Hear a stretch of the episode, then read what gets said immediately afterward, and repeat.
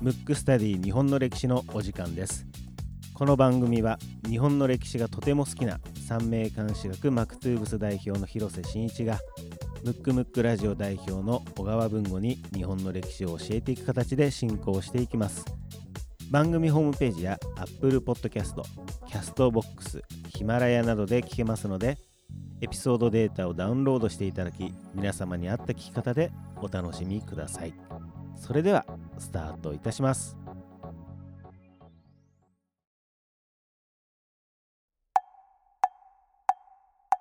むくむくラジオだべ。むくむくラジオだべ。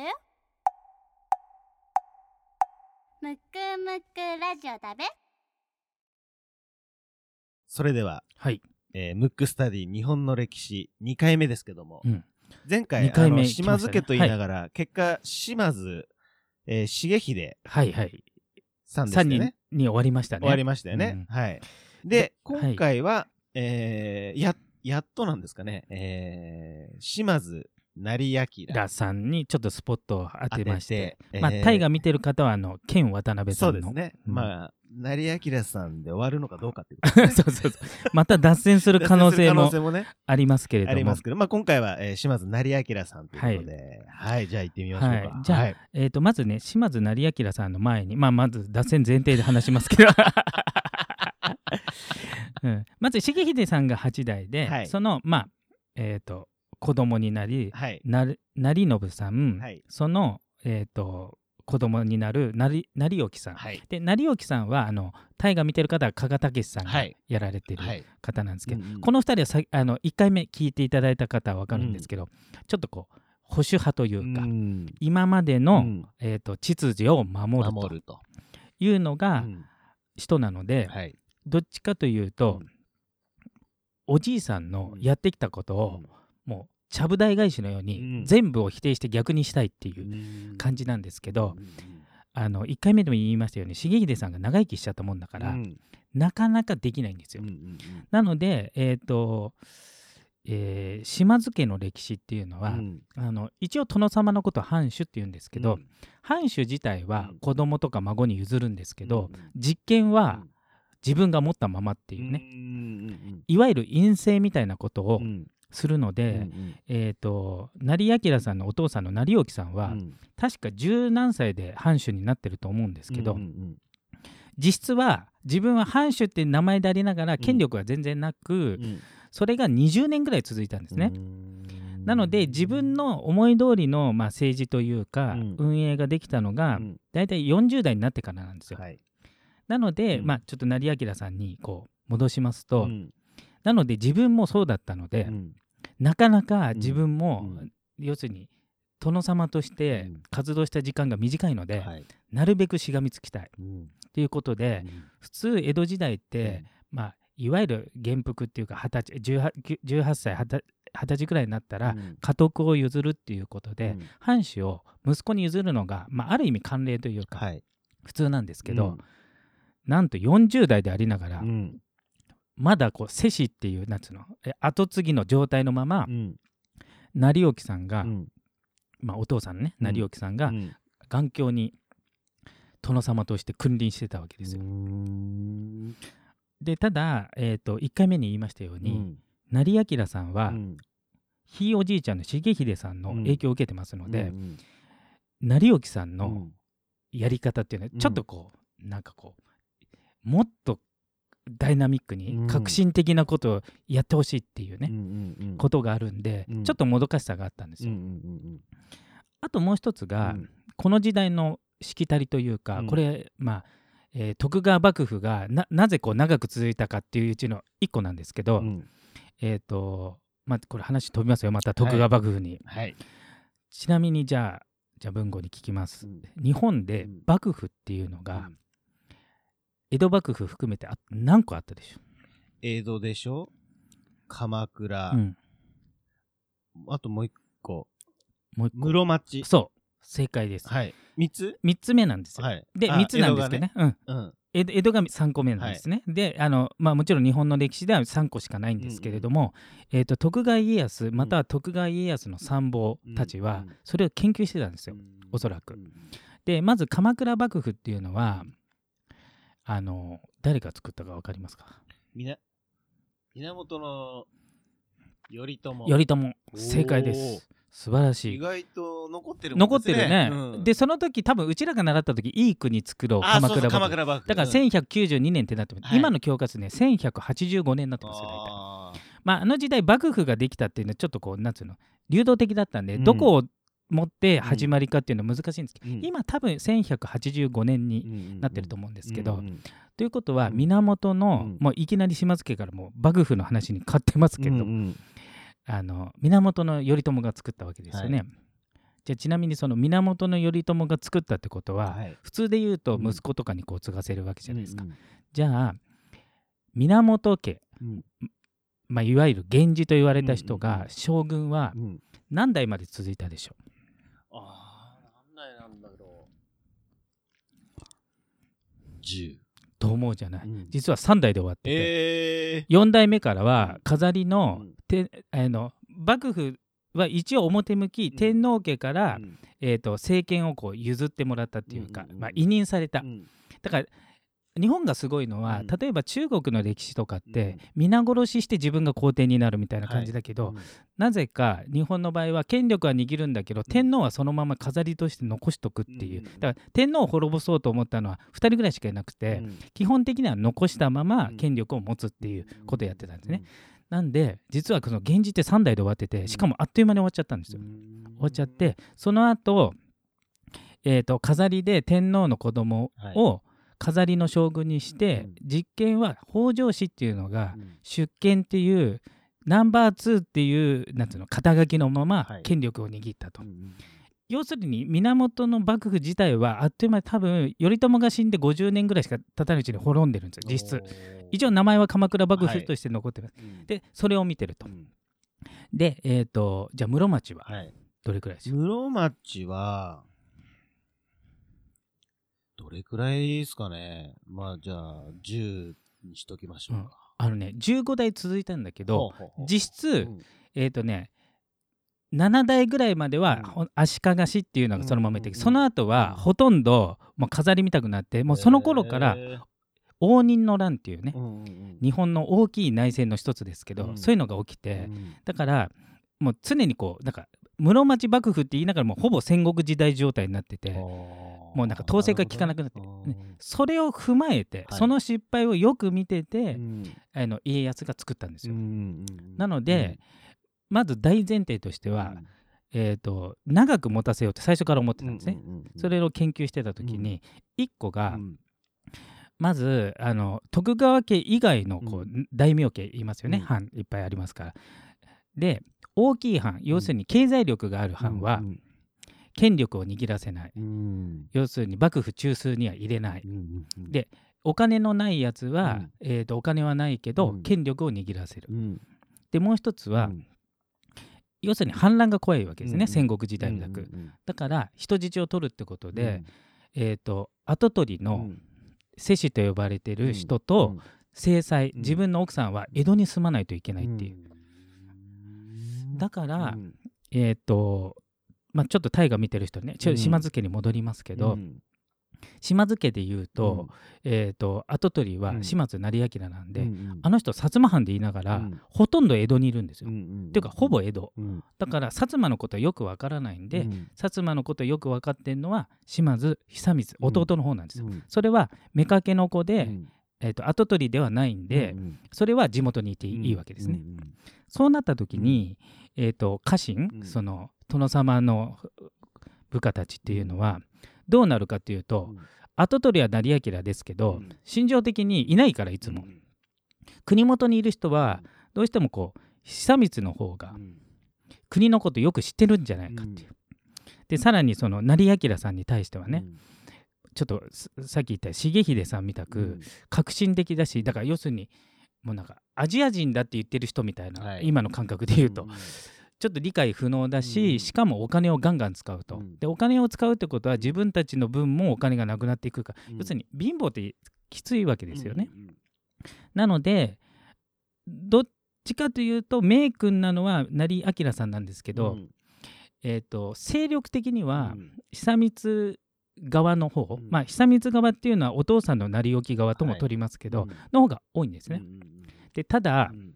もう一度こう後取りに決めた場合、うん。簡単にこう変えることはできないんですよ。うんそれは江戸だからって江戸幕府っていう。そう秩序がねやっぱり乱れちゃうんで、ね要するに内乱のもとじゃない、うんうんうんただやっぱり年取ると、うん。やっぱ人間ってちょっといろいろおかしくなるんで、うん。あのまあ有名なのが豊臣秀吉もね、うん。あの晩ん。年朝鮮に出兵しちゃったり、うん。なんかちょっとこうなんていうの攻撃性を増すというか、んあのそういうところがあるんですね。うん。で、えー、とお父さんの成興は、うん。まず成明さんのお母さん正妻はもう亡くなってるんですよ、うん。前にだいぶ前に。うん。そそうすると江戸時代っていうのうん。は後取り作るのも、まあ、仕事なので、うん。あの側室と呼ばれてる、うん。要するにこういっぱいいるんですね、うん。あの2号さん3号さんその中で一番可愛がってたのが、うん。おゆらさんっていう、うんまあ晩年だからまあ若い人ですよね、うんうんうんうん。まあちょっとどう見ても悪意のあるキャスティングしてんじゃないかっていうね。大河ドラマは。の方は。まあああのそういう人だったかもしれないですけどね、うん。ちょちょっと分かりませんけれども、うんまあ僕もそういう要素はあるかなとは思いますけど、うんた時うに、ん。やっぱり一番可愛がってる、うんえっ、と妾、うん。妾だけど正妻死んでるから実質上の妻の息子うにん。家督を継ぎたいと思うわけですよ。しかも自分に似てると、うん。ででももう後取りは成明さんって決めちゃったんだけど、うん。まず自分と全く違ううし、ん。プラスえっ、と自分の大好きな人の子供ではないと、うん。もう死んでますから、ってなった時に、なんとかしうてん。久光の方に、うん弟の方に継がしたいっていう、うん。でさらにその秩序を守りたい派。うん。要するに江戸時代ってほさっきあの1回目で言いましたように、封建社会なんで、うん。あの身分が固定されてるんですよね。例えば今で言うとじゃあ部長うん。会社でいう部長が、えー、と部長の子供がなるみたいな。だから能力じゃなくて、代々同じ家が継いでいくっていう。で島津家がある程度できてから、うん。だからできた時は優秀だった人かもしれない、その子孫が優秀かどうかまあ多分違うわけじゃない。うん。なので、うん。基本過労の人っておバカもいっぱいいるんですよ。はい。けど江戸時代っていうのはそれが決まりなんで、うんえー、と過労の家から過労が出るし、うん。なので下級武士たちはどんだけ能力があっても基本的には上に上がれない、うん。それが秩序なんでね、うん。あの封建社会の。うん。でそういう権力を持ってる側からすると、成明さんみたいにうん。ちょっと革新的なことやると、なんか自分たちをないがしろにするんじゃないかっていうのも働いて、うんどうしてもそのなんていうのかな、えー、と不人気になっちゃうんですね。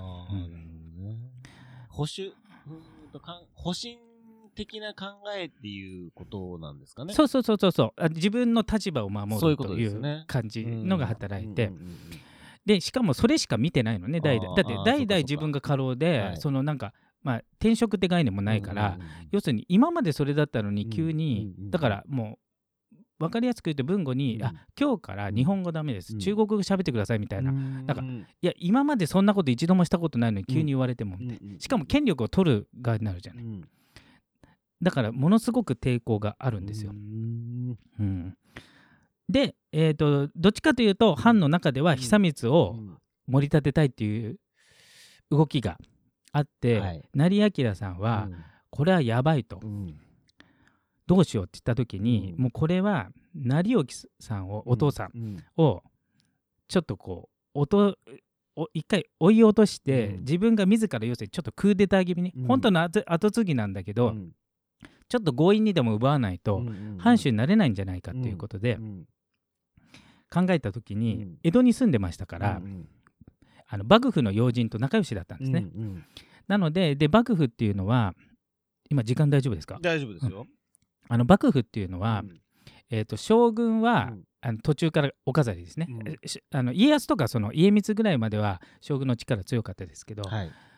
じゃあ幕府が運営してんのは誰中心に運営してんでしょうか？老中。老中そう。はい。で老中ってなんか歴史の教科書で老中ってなんか一人っぽいじゃない？はい。老中っていっぱいいるんですよ、っていうか10人ぐらいの合議制なんで10人もいないかもしれないですけどその中で、そあの老中の中でもトップを老中主座っていう、うん。まあ、要するに今でいう総理大臣みたいなはいはいもんなんです、それが安倍正弘っていう人なんですけど、はい。うんうん安倍正弘さんは、うん。あのえーセゴドンでいうと藤木直人さんがやってますね、うん。あの人は老中の中でもかなり歴代の中でも切れ者なんですけど、うん。彼はえっ、とまあ一つは、えー、と島津を幕府側に取り込みたいっていう意図もあったと思うし、んんんやっぱり優秀な人なんで、うん。あの要職につけたいっていうことがあって、うん。えー、と島津成明側だったんですけど、うんえーもうそこに泣きついて、うん。で何を泣きついたかっていうと、うん。あの1回目の重秀さんの話にちょっとだけ戻るんですけど、は重秀さんはさっき言ったようにものすごくいい革新的ないいこと、うん。あの先進的なことやったんだけど金遣いが荒いって言ったと思うんです、それをうん。ある、えー家老にうん。全てを任せて、うんうん。その人がうん。実は切れ者で、うん。全部を、えー、とチャラにしてくれた男がいるんですね。うん。それがあの図書広里っていう人なんですけど、はい。うんそれがあの確か大河ドラマ見てる方切腹かなんかしたと思うんですけど、はい。あの人が、うん。まあ、薩摩藩ってその重秀さんの代でうん。250万両今のお金で5000億円の借金をうん。してたんですよ。うん。でで大名っていうのは大名貸しっていうとこからお金借りるんですけど、うん。そこからだともう借りれなくて借金しすぎて。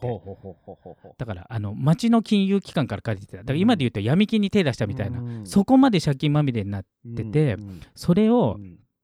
その図書広里さんっていうのが、んなんとあの3つ大きく分けて3つのことで返済したんですけど、うん。一つは、えー、と砂糖をうん。あの1000倍にしたっていうか、んん要するに独占にした、うん。藩の独占、うん。もう一つは鎖国中でありながら、うん。琉球沖縄を通しうてん。清と貿易を密貿易をして利益を蓄えてた、うん。もう一個は借金を250年ローンに変えたと、うんまあ、250年ローンということでいまだに払ってないといけないんですけど、ね。要するに事実上の借金踏み倒し、うんうんをしてうん。全部返済させてしかもプラスにしたっていううん。超有能な、うん。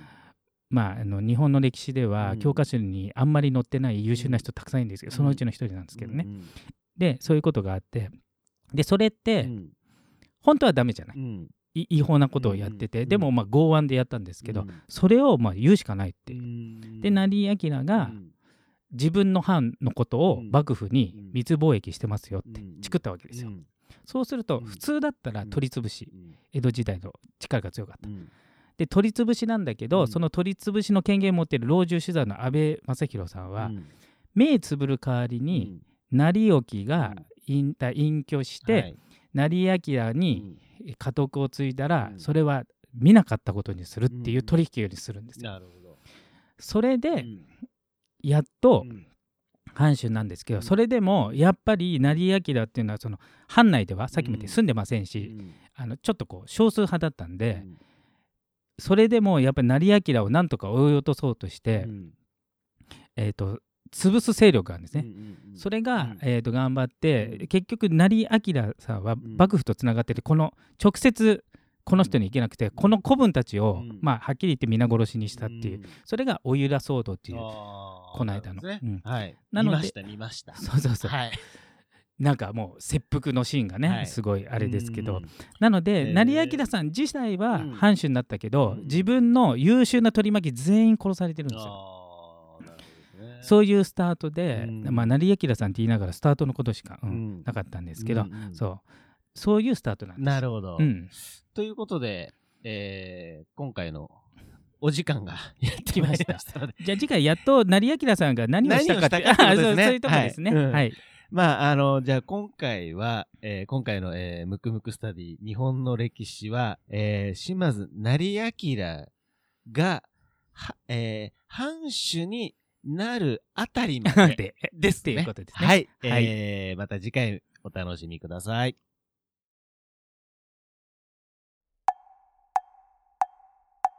むくむくラジオだべ。むくむくラジオだべ。むくむくラジオだべ。